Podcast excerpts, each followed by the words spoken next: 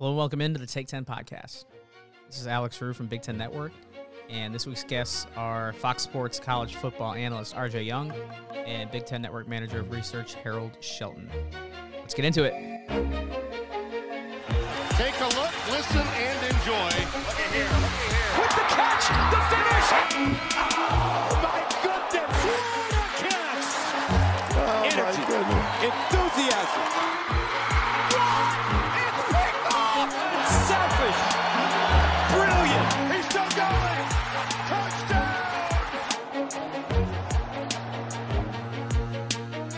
All right, we'll get to RJ Young in just a moment, but first, a quick word from our sponsor, Northwestern University School of Professional Studies.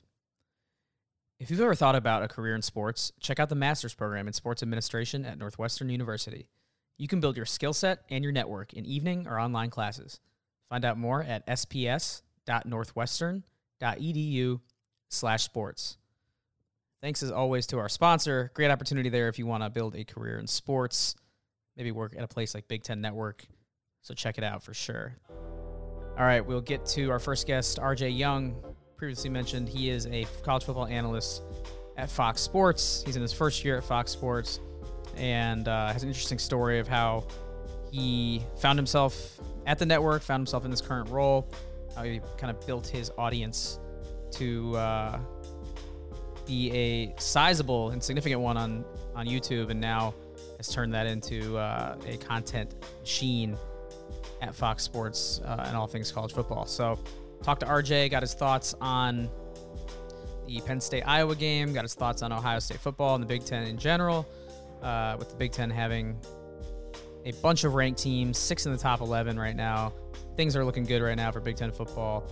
And RJ also uh, shared some of his background as well um, before getting to some of that analysis. So, well rounded 15 20 minute discussion with RJ before getting to Harold Shelton. So, we'll start with RJ and we will go from there.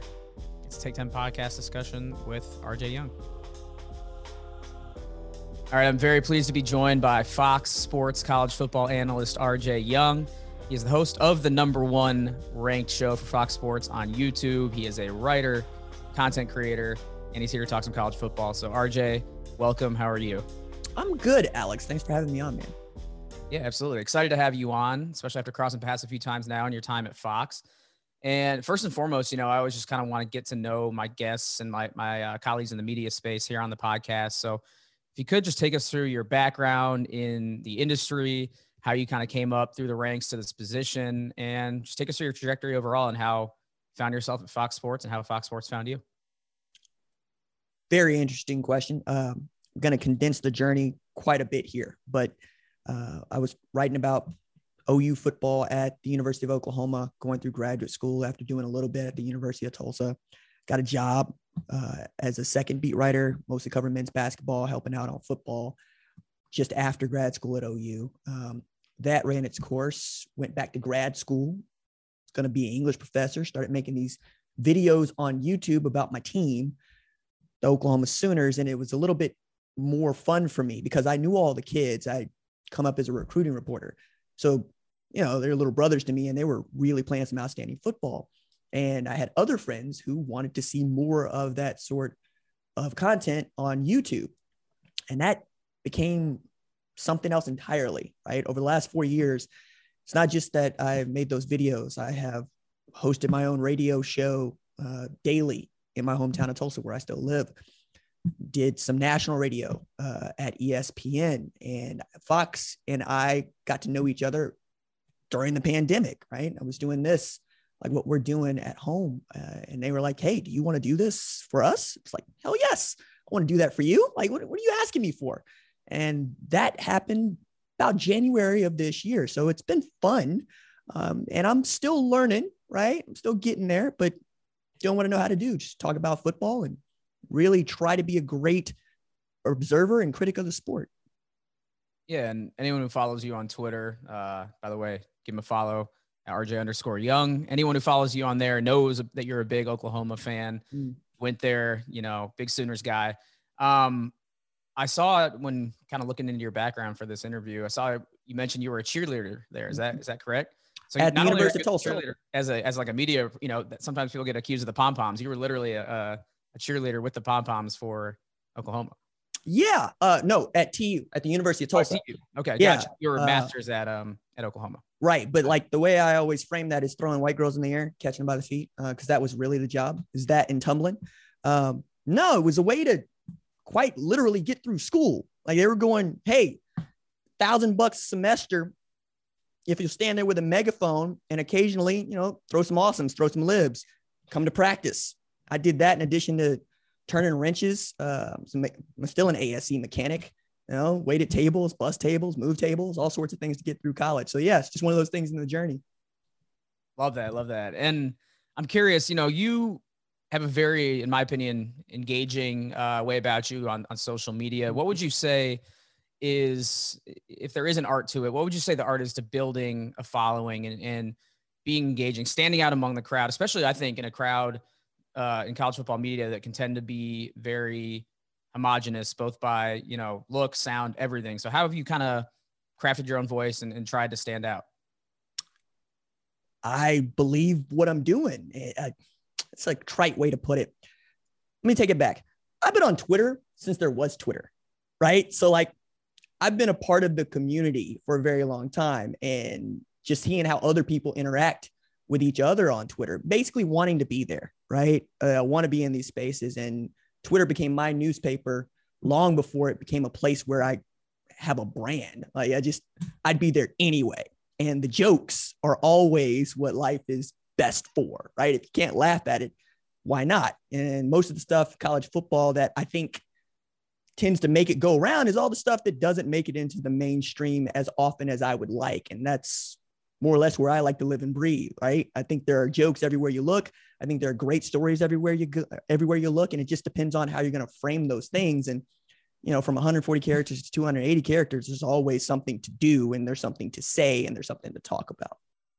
Yeah, agreed. I mean, college football is fueled in a lot of ways, especially on Twitter by the memes. And I like going back to what you said and how you got your start. Like I was in the recruiting space as well in the beginning, and you're right. That's just a way really to tap in and, and get a great uh, feel for the pulse of not only the, fans but the athletes, and people really care about it. Um, one thing also, RJ, it's really apparent just from reading up on you, following your content. Um, you obviously love telling stories, and not you know every person in media will probably say that, but it certainly applies to you. Like, you know, you've written books, done vlog style content that I saw on YouTube, built this YouTube audience, this podcast audience. And, you know, you've done it from the outside looking in, pouring energy into topics that are not only, you know, college football related, but mentioned you were an author, a writer, you know, pouring your energy into subject matter that really has real world, real raw significance in everyday life and in history, you know, with race, social issues. Um, my question is how are you able to kind of divide that energy and conquer and be successful across these pursuits you know especially when the stakes are so different so to speak with college football it's fun it's a game then this this real stuff on the other side It's an interesting uh, question because it's how I'm wired, right? Um, I'm a black man. I'm also very loud about that because it's a big part of my identity. It's a big part of who I think I am, right? Uh, but I'm also always interested in, interested in sports, particularly college football, from the avenue of what does society care about, right? Like I always tell my friends who can't get into football, right? Specifically the NFL, but especially college football, that you are missing what's important to the country. You know, like 80 of the top 100 shows on television every year are NFL games. That means your favorite show doesn't rate. It's an NFL football game. It is the worst NFL football game that people are paying attention to. And in college, you get to see that in a real regional space, right? Like Ohio State fans are only here for Ohio State. They do not care to hear about anybody else's. And when they have to, it's probably going to be a school in their state, like Cincinnati, right? Whereas Oklahoma, you're not going to find too many Oklahoma fans that are going to root for Oklahoma State or Tulsa unless they're playing against somebody else, right? Because then you represent us. You know, like that's that's what I love most about college football. And one of the things that I'm passionate about is expanding the playoffs to 16 teams in large part because I think it nationalizes the sport in a way that it never has been. I want people to have to have a stake in what is going on in places like Washington, California, and Arizona because the Pac 12 has a road to get to the playoff, right? And then you'll have to care about other stuff like wildfires in California, water shortage, climate change, right? These things that matter to me, social unrest. And football is a great way to talk about those things because we're going to be in those spaces. Like we go to church on Saturday as much as we go to church on Sunday. There are 84,000 people at Memorial Stadium in Oklahoma on Saturday, and we fill up church churches on Sunday. You know, I think the same is true in places like Ohio and Michigan. And the more we can talk about those things, the better we're going to be. So I'm here talking college football. That's a great way to connect, you know, those two worlds. And and I agree that the stake is so important for fans to be invested. You know, if it's the same few teams every year, it's not good for the sport. But I, I really love how you connected. like I said, uh, you know, the issues with with people showing up among their community members on Saturdays. And you live in Tulsa, like you mentioned. Um, and I saw it's right there in your Twitter bio. You are writing a book about the 1921 Tulsa Race Massacre, um, an issue that we all know has been undercovered throughout our upbringings in school, um, in the media, and you know, is a, is a huge shame over the last 100 years in this country and a stain. Um, when did you decide that this would be your next undertaking as an author? Because you do have uh, previous books that are that are available online as well. When my agent thought it was viable is the easiest answer, right? Um, it's also very interesting because had George Floyd not been murdered, I don't think that people would have cared as much as they seem to care right now. And had Watchmen not been made into an HBO series, I don't think people would have cared. As a matter of fact, one of the writers of that show, Cord Jefferson, recently divulged that he hadn't heard of the Tulsa Race Massacre until about 2017. Think about that. In that Watchmen, I believe, debuted in December 2019, right? And I also knew my own community, some of my own community, I should say, didn't even know what this was or what this was about. And a lot of that has to do with suppression uh, in the city of Tulsa as well as nationally. And the more we write about it, the more we talk about it, the more it becomes part of what we discuss normally, the better we are prepared to prevent it from happening again, right? That's that's what history is for. We're supposed to learn from it, not repeat it. And in writing this book, I'm not just writing about the history of, I'm writing about the effects of. What did we learn? What have we done? What haven't we done? What can we still do? So that's why it's called a requiem, because a requiem is for the people that come after us, not necessarily for the people that are here today. Yeah, really looking forward to following that project. And um, I mean, there's no smooth way to transition into lighter topics of college football from from something like that. But I did want to ask, uh, since we have met in person, I saw you at media days. Uh, you're wearing a, a football jersey. Let's just say you keep it business casual on site, and you like to wear football jerseys from pop culture. We're talking, you know, Booby Miles from Friday Night Lights. Could you maybe rank a few of your favorites, some of your go-to jerseys in the wardrobe when you're stepping out at events like this? Oh man. So like in Chicago, when I last saw you and you're so helpful to us, just letting us do our show from Big Ten Network Studios. We're so appreciative because otherwise we're doing it out of a hotel room. And that was awesome. Uh, but like I wore my Wakanda jersey. So it's a soccer jersey. It's got the number 10 talisman. It's got my name on the back because I was like, I have to have this, right? Black Panther is one of my favorite movies. But like, and as far as football, the Vince Howard, East Dillon Lions, yeah, man. I love that one. I love uh, my, ooh, my Stefan Djordjevic, right? Ampipe, right? Number 33. You go for the ball, Djordjevic. You're not God Nickerson. Uh, Shane Falco, Ohio State alum, right? And the Washington Sentinels, uh, Willie Beamen. My goodness, steaming Willie Beamen, and it's in the black. Like I can keep going. Like it's I got AFC Richmond in there. Like I'm a Jersey guy. That's who I am. And I also think it's a great way to talk about some of these things that we've been talking about in this show, right? It's okay, why Booby Miles? Well, there's a lot to that. We can unpack that for days. Not the least of which is, you know, my man blew out an ACL and they had to totally change up how they go about winning football games for the 1988 Permian Panthers, right? And that is okay, now that you have actually seen someone get hurt and your whole game plan is out the window, how good are you? What are you going to figure out? How are you going to do this? And then how is he going to adapt to this change? Now, like one of my favorite things about that movie is that Booby is on crutches at the state title game, coaching up Don Billingsley telling him the finer points of running the football with contact.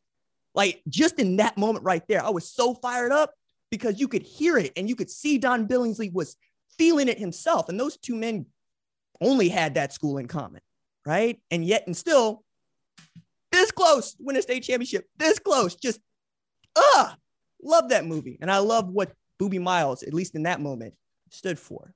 I mean, we saw Mo Ibrahim, Minnesota, on the sideline. Oh, man. supporting his guys on the scooter. It's tough to see, but you know, you, you love to see them still invested and involved. Uh, RJ, we got to talk some Big Ten football before we let you go.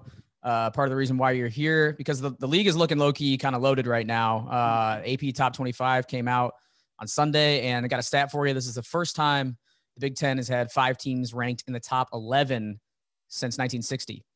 So we got, yeah, so we got Iowa, Penn State, Ohio State, Michigan, and Michigan State all in that top 11 in order. Are you buying the Big Ten this year as a, a conference or a league that could have three or four teams in these playoff discussions come December? Do you think uh, a couple of those might fall off in the next couple of months here? I think a couple of those are going to fall off just because of the way that the Big Ten is structured, right? I'm I'm on Team Joel Klatt here when we talk about the Big Ten and how it's structured. I think you should do away with the divisions. I don't think it's it's helping you. At the same time, yo man, uh, coming into the season, was loud about the Big Ten East being what I thought was the second deepest division in all of football behind the SEC West, and that's proven to be true. It also is again getting back to the structural problem, lopsided, right? We're talking about Iowa being the standard bearer this year for the Big Ten West if all things play out. And they're going to play Penn State. Okay. One of those teams is going to lose. That means two teams that you might normally think got a shot at playing the playoff, not going to have an opportunity to do this again unless Penn State can go beat an Ohio State, which is another discussion altogether. But I look through the Big Ten East and I'm going, you know, Rutgers and Maryland were undefeated in non conference. People forget about that. And then Nebraska jumps up in the Big Ten West and runs up 56 on Northwestern, put 427 on the ground, 657 total. Like, yeah, they could play a little football up there. I don't know if it's three or four teams, but it's ex- it's ex- it's ex- it's at least two teams. It's at least two, if not three, depending on how the rest of college football plays out, right? Because Oregon, I think, did you a favor in one way and did you a disservice in another, but that's a different conversation altogether. Yeah, getting a little bit of a chaos year, chaos vibe, like 2007 this year. Love college that. Yeah, Love that. Absolutely, me too. Uh, as an Illinois guy, 2007 was was one of the the few highlights I've had in my lifetime. Um, all right, real quick, you mentioned uh, Penn State and Iowa on Twitter. You said it's a college football playoff play-in game. Who do you think is more legit out of those two teams? Um, you know, that might not be the deciding factor since Kinnick Stadium gets gets legit on uh, you know on game days, as we know. So, how do you see this one shaking out? Man, if that Iowa defense continues to show up like it is showing up all year, good luck. But you know, it's just I'm seeing 2019 Sean Clifford out there, right? And 2019 Sean Clifford won 11 games. Like it's it's gonna be strength on strength. That I really love this, and you can't really predict takeaways and turnovers, even as we focus on them. And I know defensive coaches focus on them, but if you can hold on to the football, Penn State, they ought to come out there with a W, right? Because we saw them do this against Wisconsin who's off to a one and three start, but I don't think the defense is bad. I just think, you know, they got some things to work out offensively. Meanwhile, with Iowa, I mean, Friday night was the first time I actually saw Spencer Petras and believed that he was a good enough quarterback. Like the way that I look at Iowa right now, it's 2009 Alabama and the way that they play football. I don't know if they're that good, but you know, you don't have necessarily a Heisman candidate at quarterback, but you got an outstanding tailback in Tyler Goodson, right? You're always going to have tight ends like LaPorta is out there doing a job. Bruce showed up, right? And on the other side, it's Sean Clifford, it's Jahan Dotson, it's Noah Cain. And then can you play defense, right? So uh, if you could score more than 24 on Iowa, you win the football game. But nobody scored more than 24 on Iowa since about October of 2018. So you got to be able to play that ball control game that they play, and you got to score every time you got the ball. Can Penn State do that? We will see. Very excited for uh, excited for that matchup on Saturday, and and uh, you know been to been to Kinnick once for a game, and all the rumors are true about them being in your ear hole on the sidelines. It's it's wild out there. Uh, last question I got for you, RJ, as a Sooners fan, Sooners guy, who do you fear the most out of the Big Ten running into them, uh, potentially in a late December matchup? Which team strikes fear? Is it Ohio State? Because I saw you had them 17 Mhm. in your latest ranking, um, or is it one of these teams that we talked about near the top of the conference? And uh, if you could work into that answer, why you got Ohio State so low, would love to hear that too. let's let's start with that and work backward. Ohio State is the number 17 team in the country to me because results matter, right? If I look at their roster, I believe what you believe. They're one of the best teams in college football. They also lost to Oregon. Okay. They lost to Oregon at home. They lost to Oregon at home without Kayvon Thibodeaux, who for many is the best college football player in the country. Full stop, the best defensive player in the country. Right. Then Oregon loses to a two and two Stanford. That's not good for your resume and good for your look. It's also, you know, an opportunity for you to continue to win football games. The reason I got like an Arkansas ranked ahead of them is they have two AP top 15 wins. How many top 25 wins does Ohio State have? None. But keep winning football games. Get back to the Big Ten championship. Win the Big Ten championship. And it all works itself out. My rankings are based on what you have done, not how good I think you're going to be. Otherwise, why are we playing the football games, right? Because I had Ohio State beating Oregon by three touchdowns. I was as shocked as anybody else, but the result is the result. You lost. And in this sport, where we only play 12 games, yeah, it's a small sample size, but that has to matter. Don't tell me about how many five stars you have. Tell me how many games they won. It's also why, again, I'm into a 16 team playoff because that takes us out of it, right? It lets the scoreboard be the arbiter. It means the kids have something to play for, and everybody has an opportunity to really win a consensus national championship.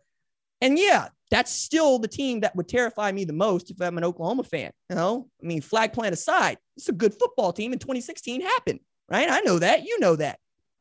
But out, uh, it's about scoring points, right? And Ohio State still scores with anybody in football. It's about for them getting the defense right. And it looks like they got that fixed against Rutgers. We will see. But yeah, if you look at my rankings, you'll see that I value who you beat and where you beat them more than I value who you lost to and what your roster is. Right. So if you just go through those one loss teams, they're in that 10 to 17 range, you'll see, hey, Coastal Carolina is undefeated. Are they good enough to beat Ohio State? I would like to see it. I'm not going to say they're not. That's doing a disservice to those kids. I'm not going to sit there and tell the kids in Conway that they're not good enough to go knock off Ohio State when I watched Oregon come in there and do it, and then I watched Stanford go do it. Like it's it's, in, it's unconscionable to me that someone would have the opinion that just because the roster looks better, you know, they can get beat. Or to put it, I'm gonna use this word. Feel free to bleep it, but it's one that I live my life by. Just because you're the best doesn't mean you can't get your ass kicked. Like that, that's that's me, right? That's what I believe. That's who I am. So Ohio State, prove it. All right. Until then, hey, you lost. Do something about that. And I would say that to anybody, right? It's why Oklahoma is still a top 10 team. Do I think they're great? Not particularly, but they're undefeated. And there's nothing you can do to say or, or change that fact, right? And I just, I don't know what we're arguing about sometimes. And I wonder what would happen. Well, what would happen if we just decided that the results mattered more than anything else? Definitely on the same page with you, there. I don't understand why it has to be so complicated. Why a lot of the hypotheticals have to even come into play when we could choose to make this something that's settled on the field. So appreciate your voice on that topic. Appreciate your voice on this podcast and in college football in general. Um, you know, really enjoy your perspective, and I appreciate you be willing, being willing to tell part of your story here on the, the podcast today. So thanks for jumping on. Appreciate it, and uh, looking forward to linking up with you down the road at some college football games. Yeah, Alex, man. Thank you again. I appreciate the time here. Appreciate the time in Chicago. Anything you need from us, you let me know. All right. Thanks once again to RJ for joining the show. Really appreciated his perspective, his uh, willingness to tell his story, and and hope he is around for a long, long time at Fox Sports um, as the latest uh, voice for their digital output there. Definitely a great hire, and looking forward to working more with him down the road. All right, we'll toss it over now to Harold Shelton, Big Ten Network Manager of Research. If you've listened to the show before, he is a weekly guest, a uh, staple of the show, who is excellent at breaking down Big Ten football, Big Ten basketball. He's an expert. He puts together all the research documents, packet, whatever you want to call it, for everyone at the network each week. And he is um, an excellent conveyor of that information on the podcast as well. So always appreciate his time. He breaks down um, even deeper in detail uh, some of those games we talked about with RJ, especially Penn State, Iowa. That's the big one, but also takes stock of uh, the Michigan squads, Spartans and Wolverines. Talks about Ohio State maybe preparing for a second half of the season surge here. Talks about Nebraska, um, even sneaking a little Big Ten basketball talk at the end as well. So, a lot to get to, and Harold covers it all. So, we will let him take it from here. It's Big Ten Network's discussion with Harold Shelton. All right, very excited to be rejoined after a couple weeks off by Harold Shelton, Big Ten Network Manager of Research. H, with our podcast schedule the way it is, you know, we're doing a certain amount in a certain window here. There's going to be some weeks where we miss some action. Got to catch ourselves up, catch the audience up, take stock of where we're at. First off, how you doing? And second, how's it feel to kind of pop back in here at a time when Big Ten is sitting kind of pretty in the beginning of October? Yeah, it's uh well, thanks for having me back on. Always good to be back. Yeah, I think the last time I was on, we were talking about, you know, just the historic, you know, non-conference slate that was happening. I think it was week three when you had, you know, uh, Notre Dame and Cincinnati and Miami and Oklahoma, like all on the schedule in the same week. And, you know, we were kind of talking about how, you know, if the Big Ten did what it needed to do, it could set itself up once they got into conference play in terms of like controlling a narrative. And now they've done a really good job getting these wins. And now we're at a point where a lot of people are viewing the Big Ten as the best conference in the country. Like we know that the SEC has the top two, but they don't look as strong down the line. Meanwhile, we have four undefeateds and five in the top 11. So it looks like Big Ten's real strong right now. Yeah, nice to kind of get back at it here with some strength in uh, not only numbers but in rankings to talk about. And you know, you touched on it, right? Six teams ranked in the top 11. I saw in your your stats for the first time since 1960. We got those four undefeated teams. Iowa looking like a real threat to have some lasting power in that college football playoff conversation. We got a huge top four matchup this week. It's all good right now in Big Ten country uh, as far as football goes. So before we get into all that, uh, you know, I like to address with you the the guest on each week's show, and most times it's an athlete or former athlete or maybe a coach here on the show. But lately we've been getting back into the media game as well, getting some media personalities on. Fox has been kind enough to lend some voices to us for the last couple of shows. We had Charlotte Wilder on a few weeks back. RJ Young, another Fox Sports personality, joined us at the top of this show.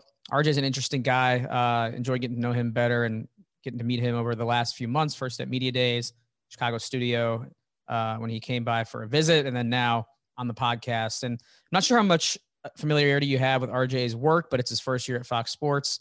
And just want to get your uh, impressions of, of him since, you know, we don't have any of his playing days to look back on. He was a cheerleader at Tulsa, though, and uh, got his master's at Oklahoma, as we learned earlier on the show. So, what are your thoughts on RJ and uh, what he brings to the Fox Sports family, especially in his college football analysis? Yeah, he's a guy I definitely would like to meet and like to talk to. Uh, hopefully, I can do that at at some point. You know, obviously, I missed them at media days, but I'm sure uh, you know we can catch up down the line. Uh, it's good just to see you know someone that looks like me in the media that's not a former player or a former coach. You know, I think it's just really really hard uh, for whatever reason to kind of break through in this space um, as a minority. Um, and so, like being able to see him, uh, you know, with the platform that he has, I think is awesome. For sure, yeah. And I kind of asked him what his approach was to building those audiences, right? On uh, YouTube, I think is, is what stood out. Uh, if I were to guess, as far as what appealed to the executives who hired him at Fox Sports, he had an existing YouTube audience that then was brought under the Fox Sports umbrella, and it's just interesting. You're right to to see how people are able to build that type of audience, you know, in various forms in this quote influencer space in the media. And I think his voice is is in a voice like his is definitely needed, right? Um, we've talked about before how college football media can tend to get pretty homogenous, pretty like-minded at times. Um, he's, uh, you know, this might be a coincidence, but he's another person that supports an expanded playoff. He said 16 teams quite a few times during our discussion earlier. So, uh, you know, somebody who brings a unique voice, not only in his football takes, but in his perspective, life experiences, et cetera, especially like we said, in a space that is crowded with uh, a lot of um, similar voices and faces. Yeah, um, that's interesting about the 16 team playoff. I'm not quite that far along, but uh, I, I, can appreciate, uh, you know, having that that thought. Um, and, again, I mean, you, you mentioned it, you you called it. You know, we we've had these conversations offline, just in terms of there just aren't a lot of uh, minority voices uh, that aren't former players or coaches that are in this sports media, and um, you know, being being able to see a guy like that, you know, have an audience like that and bring it at a major network like that is awesome. Um, like I know I, you know, I talked to to Colton Pouncy, who's the Michigan State writer at the Athletic, you know, young black guy uh, like myself, and so you know, it's good to see you know people like that. Uh, I know Harry Lyles just got a, you know, he's doing ESPN game day stuff early.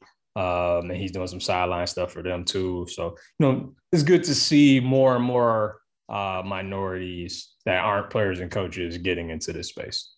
Yeah, and if anyone you know is rolling their eyes at this or this or dismissing it as something woke or something like that, like just you know sit for a minute on uh, at a conference in sports media or or go to or you know sit on some of these Zoom calls that are uh, presser press conference related, you know, with, with, larger members of the media, and you'll see exactly what we're talking about and why it's important. Um, so you don't really want to hear any pushback here because it's it's definitely an issue that, as you said, step by step is hopefully you know getting rectified. But um, we'll move on now to what we were talking about at the top with Big Ten looking pretty pretty good right now. Um, so take us through maybe off the top just how historic this spot in the season is to have this amount of teams in the conversation of, of being at the, near the top of college football, and also how some of these teams maybe fit into what is playing out as a somewhat chaotic year with a lot of teams not, uh, you know, being represented like they would be in a normal year. Maybe when you're talking about a Clemson uh, being a, a playoff shoe in, they've already got a couple losses. How does the Big Ten fit in the picture to really maybe take a larger share of the conversation? Yeah, so I know we talked about a little bit at the top, you know, the, the fact that we've got five teams in the top 11. Uh, you know, first time we've had that since October of 1960. Um, again, all of the work that was done in non-conference, you know, Penn State beating Auburn, you know, Michigan beating Washington, Michigan State beating Miami, you know, that allowed, you know, Iowa beating Iowa State, you know, that allowed this to happen.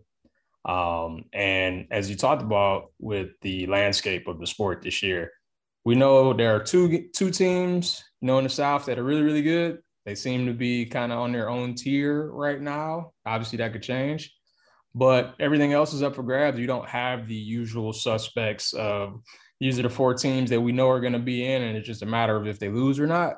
Like there seems to be a lot of contenders for spots three and four right now, um, which is a breath of fresh air, honestly. Um, you know, I know Oklahoma's still undefeated, but they've they've certainly shown a lot of warts, um, and might wind up losing to Texas uh, this week. So uh, you got Cincinnati, you got a chance to finally get a Group of Five team in, um, especially if they run it. They looked really impressive against Notre Dame, and you know, there's a lot of talk of SEC getting to. Why couldn't the Big Ten get to? If you get a situation where you get a one-loss team from the East playing against an undefeated Iowa, you know, in Indy, if that East champ wins, could you take two? If it's Penn State that happens to lose this week at Iowa and they run it and then beat Iowa in a rematch, you know, could that be the case? If it's Ohio State that runs it, you know, if they if Penn State uh, beats Iowa and then Ohio State runs it and Penn State's only losses to Ohio State, but they have all these other wins.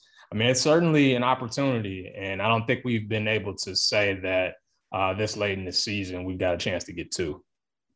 Yeah, and Iowa's been really impressive, been the most impressive Big Ten team. Uh, we'll talk about the Iowa Penn State game in detail coming up here. But uh, first off, it's interesting that Iowa did what Penn State did two years ago uh, to Maryland. Every year, Maryland seems like has a pretty strong start.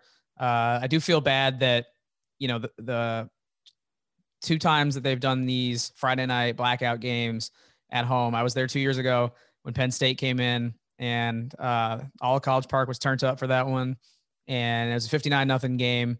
And I was wondering going into this weekend or this past weekend's matchup if Maryland would be able to, you know, get some of that cred back from that they probably lost their fan base two years ago. Um, and turns out Iowa did something very similar when they came in, you know, forced a bunch of turnovers and won, I think it was 51 14. So Iowa further legitimize themselves as a, as a great team so far this year. Um, and then, you know, you, you see the other Big Ten teams taking care of business. And we got to shout out your, uh, your Michigan schools too, right? So the Mitten State is, is holding its own. Two teams that were unranked coming into the season, I believe, and are uh, you know playing really well. Played themselves into the top eleven, which is is crazy. I don't think anyone expected that in year two of Tucker, and then in a year for Harbaugh that was kind of kind of uh, prove it year for him. Yeah, yeah, it's uh, it's interesting seeing uh, both Michigan schools at five and zero. I can't say I'm too surprised that Michigan is, just because Washington looked worse than what we thought they would. You know, losing to Montana early, you kind of figured at that point Michigan should win that game. And then Wisconsin hasn't been, you know, the Wisconsin that we're used to. But to go into Camp Randall and win by 21 points, um, obviously that's really, really hard to do. So, you know, kudos to them for getting that done. The Michigan State one obviously is a much bigger surprise. You know, you had uh, a ranked road game in Miami early in the year. I think before the season, most people would have put that as a loss. Um, you know, I think the way they, you know, they had two wins last year and they looked really, really bad. And you didn't know what the quarterback situation was going to be. And they had all these transfers and you didn't really know what they were going to be.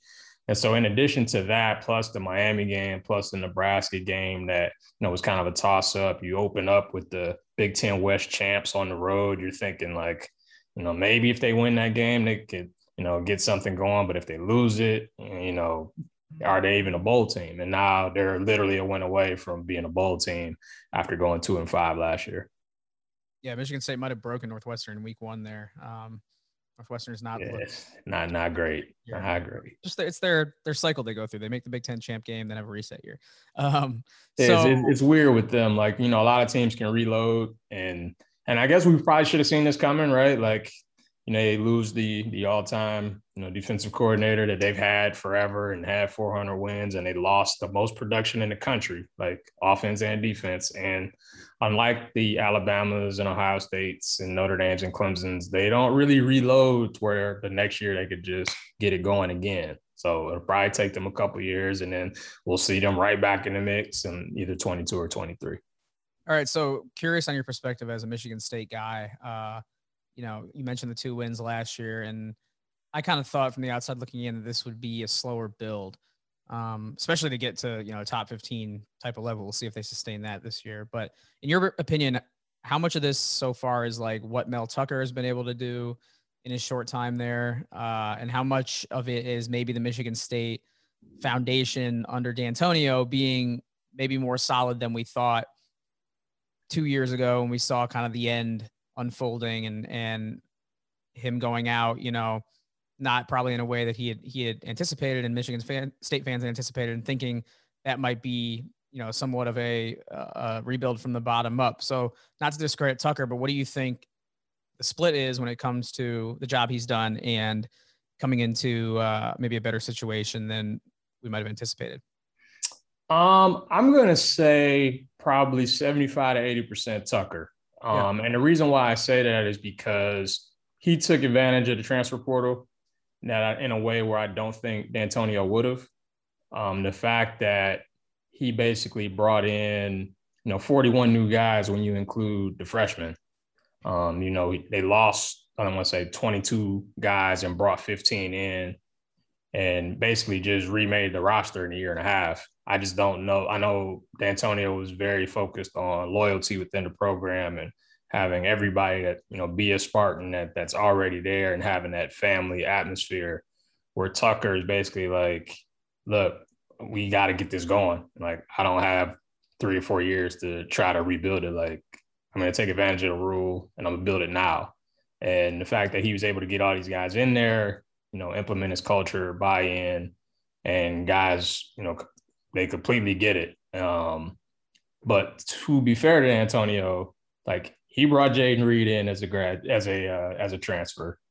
You know, Cal Haladay, Xavier Henderson, probably two best players on defense are Dantonio guys. He got Payton Thorne to decommit from Western Michigan to go to Michigan State. So there were still pieces there from the Dantonio era, and I definitely don't want to take that away from him. But I don't think we would have seen uh, this drastic of a turnaround or this offensive explosion that we've seen if he was still there. Yeah, I guess I didn't realize the transfer numbers were so high, and you know, you bring in the nation's leading rusher as a transfer. That that's pretty good too. So yeah, it's it's been outstanding what Tucker's been able to do um, so quickly in just you know a couple of years there, especially coming in late, kind of unorthodox fashion, if I remember correctly. Um, okay, so you know we saw what Penn State did to Indiana. Indiana's a whole other story, which I don't think we'll get to today because we got a huge matchup coming up with Iowa and Penn State. You know, you think about some really good Iowa Penn State games from recent history. Um, wasn't it Juwan Johnson who had a big catch against Iowa or at Iowa a few years back? Um, I just remember, you know, thrillers there that kind of all blend together in this series. But this matchup coming up, what to you, you know, makes it unique after you've looked at the stats, you know, with it being a top four matchup in conference, Ohio State not being involved, um, and then the, just the series history we've seen with these teams that has made for you know some electric games in recent history. Well, how much time do we got? I, I could dive into this one for a while. Um, you know, I think you touched on a couple of them. You know, I think at large, when people think of the Big Ten, rightly or wrongly, people still put Michigan and Ohio State as like the two, probably Ohio State more than anybody else, but they usually group those two together and then everybody else kind of falls into place from there. So the fact that you have a top four matchup and neither one of them is involved is very, very rare. In fact, this is only the second time that you're going to get a matchup like that in conference play. Um, and the other time was 1960. So, I mean, this is extremely, extremely rare stuff. Again, it speaks to the depth of the league. It speaks to what the teams did in non-conference, getting big wins to put themselves in this position. Um, to build on your point about the thrillers, like I remember an undefeated Penn State team going to Kinnick in November when they were number three in the country, and Daryll Clark was there, and Iowa knocked them off. Obviously, we talked about the 2017 game where Juwan Johnson, you know, catches the touchdown, you know, final seconds, and Saquon was going crazy. Um, you know, like he was going to be the hurdle. Heisman favorite. Yeah, right. the hurdle, the stop and start on the sideline, like he was doing stuff as a run that I've never seen a running back do. Um, and it still took a last second touchdown to beat Iowa and Kinnick. And the fact that Iowa's won for the last five at home against top five teams, and that was the only loss.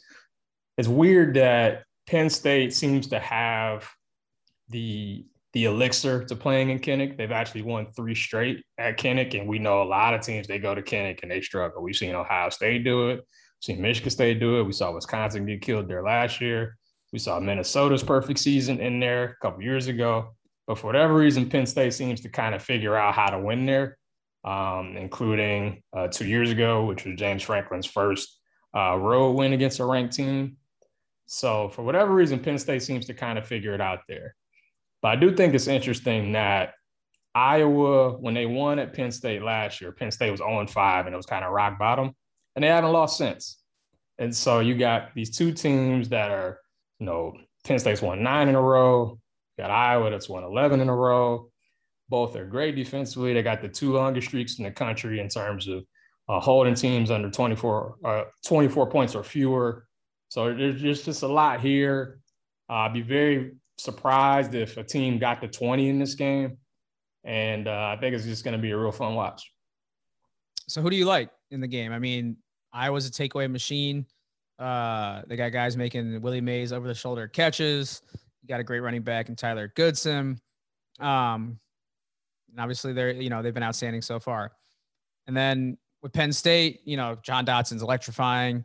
Talked about him at length. Clifford's coming along, playing a lot better, um, playing really well. And, you know, they got weapons as well across across the board. So which strengths do you think, you know, balance each other out? Which weaknesses might be able to be exploited?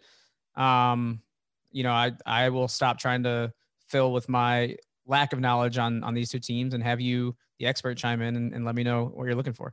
Well, I think experts a stretch, but I'll, I'll do my best here. Um, I do think that both teams will really struggle to run the ball. I think um, Penn State more so than Iowa. Penn State outside of last week has struggled to run the ball on, on everybody. Which is interesting because uh, I feel like coming into the season, I remember I think it was Joshua saying Joshua Perry saying that that running back room was one of the most impressive that he'd seen.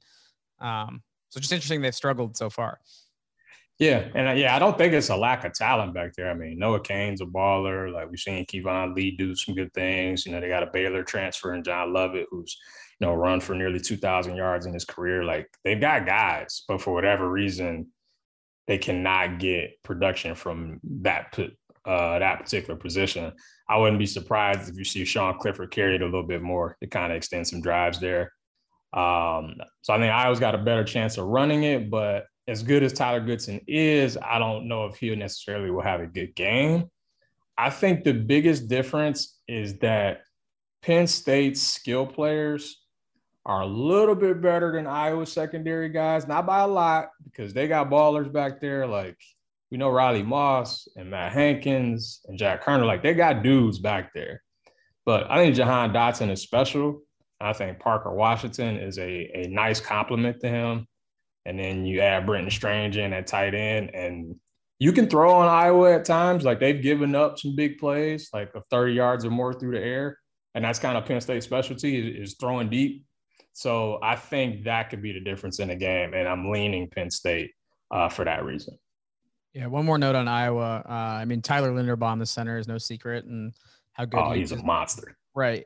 The the litmus test I use if offensive linemen um, are really, really good, uh, just personally, is when me, you know, X's and O's football dummy can see, oh, that guy jumps off the screen and like does things that I've never seen offensive linemen do. I think it was Anthony Herron was tweeting clips earlier, uh, maybe last week, a week or two ago, of of Linderbaum just like you know pulling off the line and, and getting way downfield to pancake two or three guys as Goodson is running up the field. So um, you know, when, when an offensive lineman can jump off the screen like that to someone like me who never played and, you know, only watches 20 hours of football a week, then that's, that's, uh, that's the, the gauge for me. Yeah, not only that, I think uh, our guy Joshua Perry had him as his top guy, and then JP thirty uh, for yeah. those exact reasons. Um, you know, Iowa, they're so good at you know breeding offensive linemen and tight ends. Like, if you want to get you want to get a guy uh, in the NFL. Um, if, you, if you're an O lineman or a tight end, like that's a great place to go because they just repeatedly coach them up, repeatedly get them to the league, and they stay in the league. And you know, Linderbaum's going to be the next guy uh, out of that bunch for sure. Speaking of Joshua Perry, I don't have the tweet pulled up in front of me, but I did want to. I stored this away in the mentals uh, a few weeks ago when Ohio State was looking a little shaky. I think it was after the loss to Oregon because then they played uh, Tulsa. Tulsa, but I think it was the Akron game where he might have expressed some concern. Either way, it was a uh, either the Akron or Tulsa game where it was early in the game uh, when Ohio State ended up winning big. That's why I think it was Akron, where he was criticizing um, Ohio State's defense and saying, you know, this is a, a repetitive issue, which is totally fair but it read as one of those things where you know Iowa State fans, or I'm sorry, Ohio State fans are freaking out a little bit, and it got a ton of engagement. And as you know, you or I know, who are not fans of powerhouses like Ohio State, not you know that's not our school. We, I think, I looked at it as like, okay, you know, even JP's buying into the the panic a little bit here. Just just relax a little. Let's see what happens. Like J- Joshua, you were on the 2014 team. You know how this goes. Teams are allowed to get better throughout the season they're allowed to get a loss um, on their record before you know picking up steam again. And so I think Ohio State now, you know, is kind of the the shark in Jaws that that went out to sea is circling around and might come back to terrorize the townspeople again late in this season. I don't know if you feel the same way. It seems like you know Stroud had a nice bounce back game after he uh, sat out, and I don't know if you, have noticed that as well. That that maybe some of the panic is subsiding that we saw on social media uh, in the Oregon and Tulsa games that that spooked the fans a little bit. Yeah, I mean, I think the issue is in 2019, like we saw them have a historically good defense. I mean, when Jeff Hafley was there as a DC, Chase Young was terrorizing quarterbacks. They had a corner going in top three in the draft. I mean, they were completely loaded everywhere. Then last year happens. We see them give up a bunch of points, you know, give up almost 500 passing yards to Indiana. You know, Alabama scores 52 on them. The scheme looks a little dicey. And then you get into the Oregon game and it just looks like guys are out of position, completely outmatched, uh, you know, getting beat on the same play over and over again. And I think that was Joshua's thing. It's like, okay, I'm seeing guys, you know, not do their assignment like over and over and over again. Like, I don't know how else you're supposed to coach it. Like, if you continue to tell a guy, like, hey, make sure you're in this gap or, or whatever, and they aren't doing it. So I, I get that that was probably the frustration. It seemed like that got fixed last couple weeks. Um, again, it's Akron. Akron's really, really bad. Rutgers, I was really surprised that that game got as out of hand as it did so early, especially the way they played against Michigan.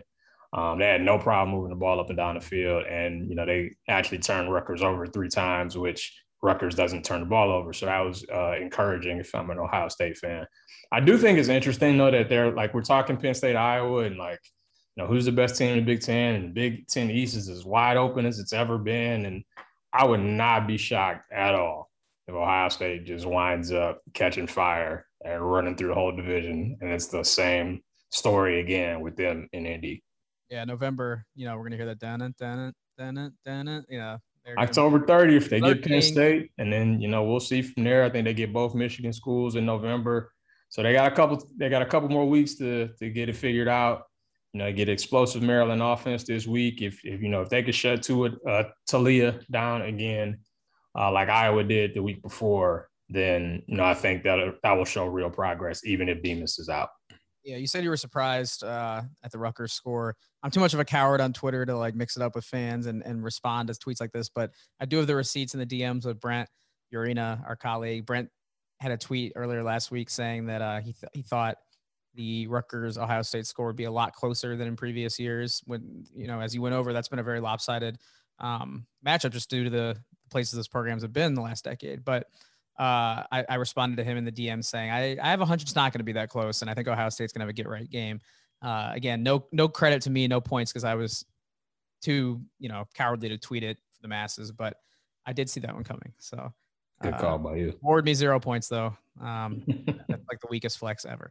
Uh, all right. One last question before um, we can bring up some basketball topics real quick before the end. But before that, I want you to weigh in on Nebraska. They still move the needle. It's been a very interesting year. Like I'm just thinking back, full panic mode after week zero, losing to Illinois. Uh, you know, maybe the the meme of the lady raising her eyebrows a little bit and going, mm, okay, we might have something here after the Oklahoma close loss. Uh, meltdown again after the Michigan State game that they probably should have won, and then they look really good against Northwestern, who, as we touched on, is scuffling mightily this year. So it's just a, a from the outside looking in, a, a pendulum swing but the good thing is those fans are still as engaged as ever. Like there's been no, um, you know, no giving up as far as I could tell. Uh, the, the fans are staying engaged. They're not checked out. I think everyone's interested to see where this goes the rest of the year. So um, I'm going to ask Kenny about this tomorrow, Kenny Bell, on our replies series for for digital. But what, what do you think as far as uh, Nebraska fans go and Nebraska's state of the program? Are they should they be optimistic for the rest of the year, or with their tough schedule, is it going to be tough sledding? I think we'll know a whole lot more by Saturday night. Um, Michigan. Yep.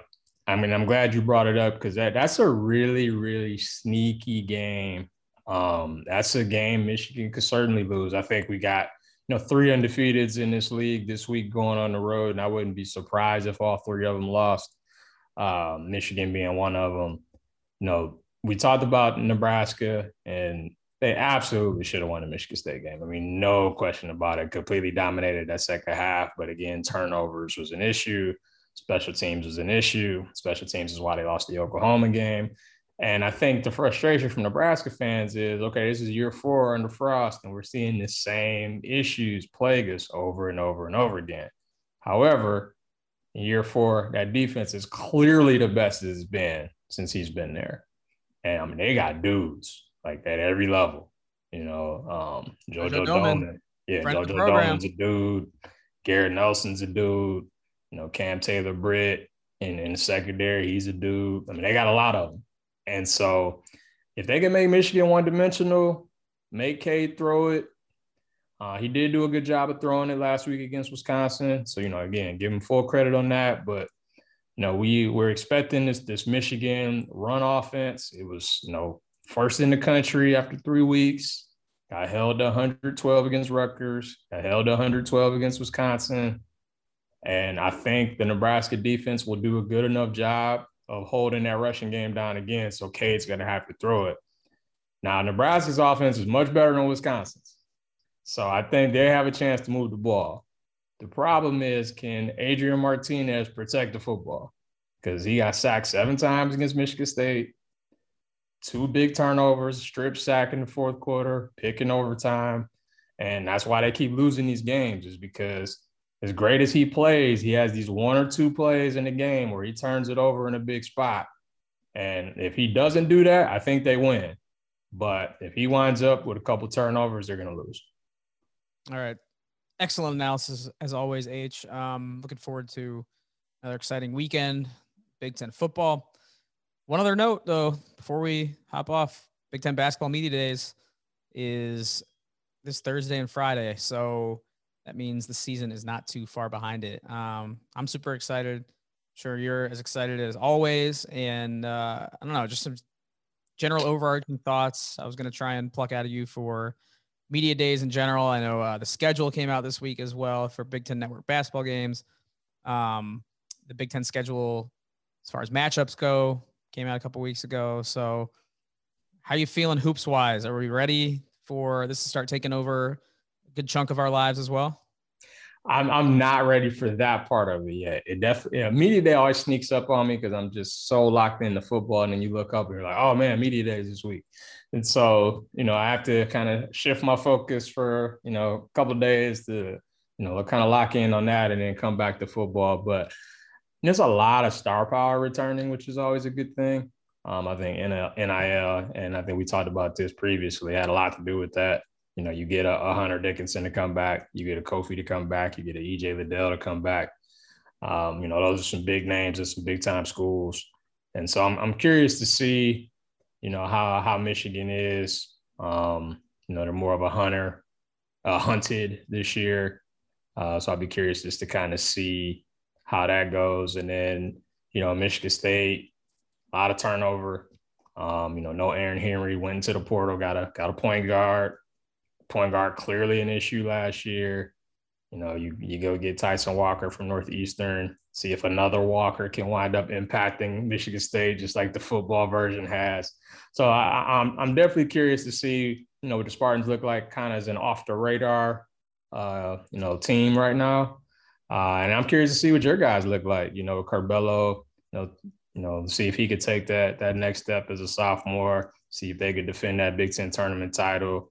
Um, I want to say it was uh it was Frazier. He's back, right? Frazier's back. Yep. Yeah, so he- he's back for his like 13th year. So you know, they got a lot of experience. I'm curious to see how it's all gonna play out.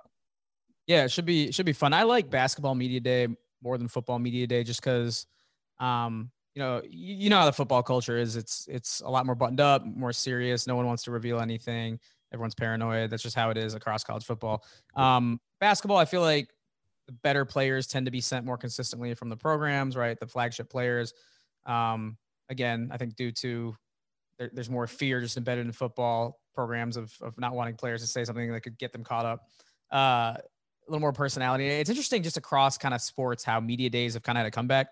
Like the the idea itself is is as we know, uh, what used to be you know get gather everyone in one place to answer questions from a press conference, which we still do, but that has become you know less important now with just Zoom and and uh, social media and and not needing you know to file for the newspaper deadline at 10 p.m. or whatever, uh, however they used to do it. I should know that. I used to work in a newspaper, but um, it's funny, like I said, how the resurgence has kind of happened in social media form, right? Like NBA media days get so much love. It was last week that you saw all the images of like all the guys on the Lakers now together with Russell Westbrook and Carmelo and Anthony Davis and LeBron and like players, you know, basically going viral for showing up in their either their outfits or in their new uniforms or doing something goofy like a TikTok dance. And it just is relevant still. Like I was thinking a few years ago, well, like our media days even going to be a thing in a few years. And I think if they survived COVID and taking a year off and and something that I think, you know, we've seen media access be shut down a lot of places, uh, especially in the pro leagues as a result of COVID. But media days are back and they're blown out now in the Big Ten, taking place in Indianapolis for both football and basketball, which I think is uh, a great way to highlight and showcase the league. And and I think if it survived COVID, it might be here to stay with just this kind of new, fresh approach and and giving the players even more of a uh, spotlight. Yeah, you're absolutely right in terms of basketball media day being more fun. Um, and I don't know if it's just like the coaching personalities or if it's the point you made about just football, everything is super buttoned up and you can't provide bulletin board material. And we have to send the 60 year offensive lineman who, who's, you know, earned it and all that stuff, as opposed to just sending the hot shot freshman. Um, cause I, I remember a few years back when, uh, the class of Bridges and Cassius and all those guys. And like they actually sent Miles to media day as a freshman. And like I remember that being a huge deal. It was like, oh my God, they sent a freshman. And like the best players should be there, like regardless. And I think you get that more in basketball. And I granted, you know, you're picking from 12 or picking from 15 as opposed to picking from 85. But um, you know, I just think you get more personality in hoops. I think the the basketball coaches uh, have just more fun with it. And, you know, I just kind of enjoy the, the looseness of basketball media day. And, and I hope we see more of that going forward. I get the reticence sometimes of like, you know, some of the same questions being repeated over and over. A lot of these guys have to go through the same motions most of the day. That's what I like to switch up in our digital presence there is a lot of times the players or coaches will leave saying, wow, that was like different. That was fun. That was not what we've been doing all day. But I, you know, maybe who knows? Maybe now that NIL is in the picture, players will seek this out even more to go to build their brand. You know, to to get tagged in a million social media posts in a day, get those followers up for you know the the the building of their brand, which is what all the colleges are advertising that they can do now for these players in the recruiting process. So maybe there's that's part of the resurgence as well, just because there is value in that now. And can we talk about how ridiculous it was that players couldn't get money off of NIL before. I mean, it's funny just as a as a Michigan State guy seeing like two or three guys talk about going to Arby's and like getting paid for it. Like you're gonna tell me the NCAA couldn't just say, "Oh no, nah, you know what? You're you're promoting Arby's. Like we can't have you make money off of saying I'm gonna eat at Arby's. Like how ridiculous is that? Like if uh, you know the local Lansing Arby's wants to pay a guy for saying, "Hey, I'm going to eat at Arby's," like why is that a bad thing? Also, Arby's catches way too many strays on Twitter, on social media. I don't know why. I don't know what's behind this. Arby's is awesome. People hate on Arby's for no reason. Like I feel like it's it's kind of a punching bag. If Arby's wants to sponsor the podcast, um, you know, in addition to our lovely Northwestern sports administration sponsor that has been so loyal to us over the years. Uh, we're all for it because Arby's is bomb. It's gas. It's whatever the kids are saying. And I, I think it gets some undeserved hate on Twitter. So I'm glad you brought Arby's in up here at the end of the show. Didn't know you were such a big Arby's guy. I mean, again, if Arby's wants to come sponsor, I'm, I'm definitely cool with that. But, uh, you know, I, I hadn't felt either way about Arby's personally. Um, I'm just not around them like that to, to really go. But uh, good to know we have a, a Arby's fan on the pod. Beef and cheddar, curly fries, Jamocha shake, change your life. All right. I do like the curly fries. That is true. All right. That's the homework assignment for the next uh next assignment. Although that's another thing. There aren't any Arby's in Chicago. That's the, that's the, like, that's the whole point. Like if, if I'm not like on the road driving somewhere and I stop, yeah, like buying Arby's, I'm Big just problem. Yeah, I'm not gonna have Arby's. Huh. I just realized that. Maybe on the way to Indy or on the way back, I'll get some later this week. We'll see. Keep you kind of have to after promoting it as much as you have. I know. All right, H. Uh, thanks a lot for taking the time as always. I'll wrap it up for this week. We'll catch up soon and uh, excited to watch drama unfold this weekend. Yeah, it should be a fun week. We're going to learn a lot more about the league. All right, till next time. All right, thanks once again to Harold and RJ for joining the show. Really good perspective from two important voices in college sports. Uh, always appreciate Harold, like I said, and uh, looking forward to following along with RJ's work more and more as we move forward here. Thank you once again to the listeners who uh, always appreciate tuning in, tapping into the show. If you have not already, please subscribe to the show on podcast platforms, your Apple Podcasts, Google Podcasts, Spotify, Podbean, and if you weren't aware, we're also available on YouTube. So you can watch these interviews in their entirety. Zoom has made that very easy, and we hope to be doing a lot of these in person uh, going forward once things continue to return to normal on the outside. But Big Ten Network does have a YouTube channel that you should be subscribing to if you like Big Ten sports, and Take 10 Podcast does have a playlist within that YouTube channel. So subscribe and then find the Take 10 Podcast playlist where you can see all these interviews uh, in their entirety and uh, see me sitting here in my living room. So fun stuff there. Thank you. Uh, I want to send a thank you to Julie Bronder, as always, for stitching the show together and encourage everyone to stay tuned as we'll have more and more guests throughout football uh, season and basketball season as well, which, as we alluded to, is right around the corner as it starts to overlap here. We will be all over it. Thanks once again to everyone for tuning in, and we'll talk to you soon here on the Take 10 podcast.